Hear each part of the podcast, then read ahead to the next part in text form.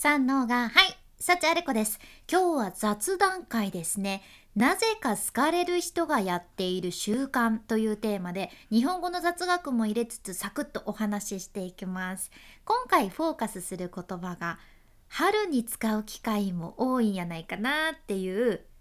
おめでとう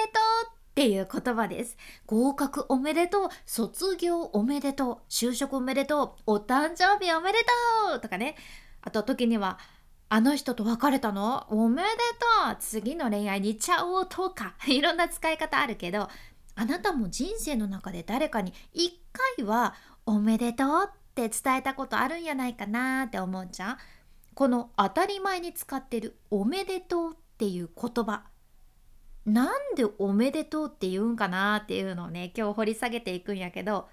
このおめでとうというのはめでたしっていうところに通じてそのめでたしってね植物の芽が出たの芽が出たっていう漢字を使ってめでたしっていう書くこともあって芽が出るということはつまり成長を表してるわけですよ。人生の階段を一つ登ったねとかお正月とかは新年を迎えて一つ年を重ねたねっていうことから芽が出たねっていうそんなお祝いの言葉なんよね。でももっと遡ると語源としてはね愛が関係してるんよね。ラブです。ね ラブの愛が関係してます。っていうのはもう昔の言葉でね「めず」っていう言葉があって愛にひらがなの「つ」に点々で「めず」って読むんやけどこの「めず」の連用形「めで」にプラスしていたしっていう言葉がついためでいたしこれが語源っていう説もあるそうですこのめずというのは今でもめでるっていう言葉が残っとるけど心が引きつけられるっていうようなそんな意味で美しいものとか素晴らしいもの可愛いものに深い愛情を寄せる気持ちを表す言葉ですね。あと「いたし」というのはその状態が甚だしいということを意味するけおめでとうってまあすっごくすっごくすっごく愛したいという気持ちが込められたそんな言葉なんですよ。ちょっとおめでとうのイメージ変わりませんでした？あそんなに愛がいっぱいの言葉やったんやなって思ったけどなんか今まで例えば家族がスーパーとかでさいつもは買えないのにたまたまその割引で安くなってたお菓子買えたんだとか言って報告してくれたら「えやったねおめでとう」みたいな感じで私めちゃくちゃ軽く使ってたなってちょっと反省したんじゃけどでもこういう愛のある言葉を言うのってとっても大切なんよね。私昔から尊敬している経営者の方がいて、まあ、女社長なんやけどその方がねもうみんなに好かれてるんですよ。もうみんなに愛されてるんです。どこ行ってもその方を悪く言う人なんて一人もいなくってもう年齢も経歴とかも関係なくねみんなあの人素敵だよねって言う人なんです。裏でもあの人素敵だよねっていう方なんよね。でその素敵だと言われる要素ってたくさんたくさんあるけん、まあ、全部お伝えするのはねもうめちゃめちゃ時間かかっちゃうぐらい素敵な方なんやけど一つ確実に言えるのは言う方も言われる方も嬉しくなる言葉を使う。これを日常的に彼女は実践されてました。そうなんですよ。言う方も言われる方もハッピーになる言葉ってもうこれもいいことずくめでだって例えばさ例えとしてね私があなたにお会いした時に「はじめましてうわ今日の服装いまいちですね」とか言ってたらさもういやしばき倒すぞこらと思われると思うんですね。まあそこまでないかもしれんけど間違いなく言われた方のあなたとしてはちょっとね不愉快な気持ちになるし実は言った方の私もいい気持ちにはならないんですよ。もしかしたら人によってはねなんか言ってやったぞみたいなちょっとなんかこうディスってやったぞみたいな優越に浸る気持ちになることもあるかもしれんちゃうけどそれって実はその一瞬だけで実はその言った方もマイナスな感情を引きる引き受けることになるんよね。うんこれがねえ、まあ、人間の法則じゃないですけど、まあ、そういうもんで。でも逆に私があなたにお会いした時に「はじめまして。いやもうずっとお会いしたかったから嬉しいです」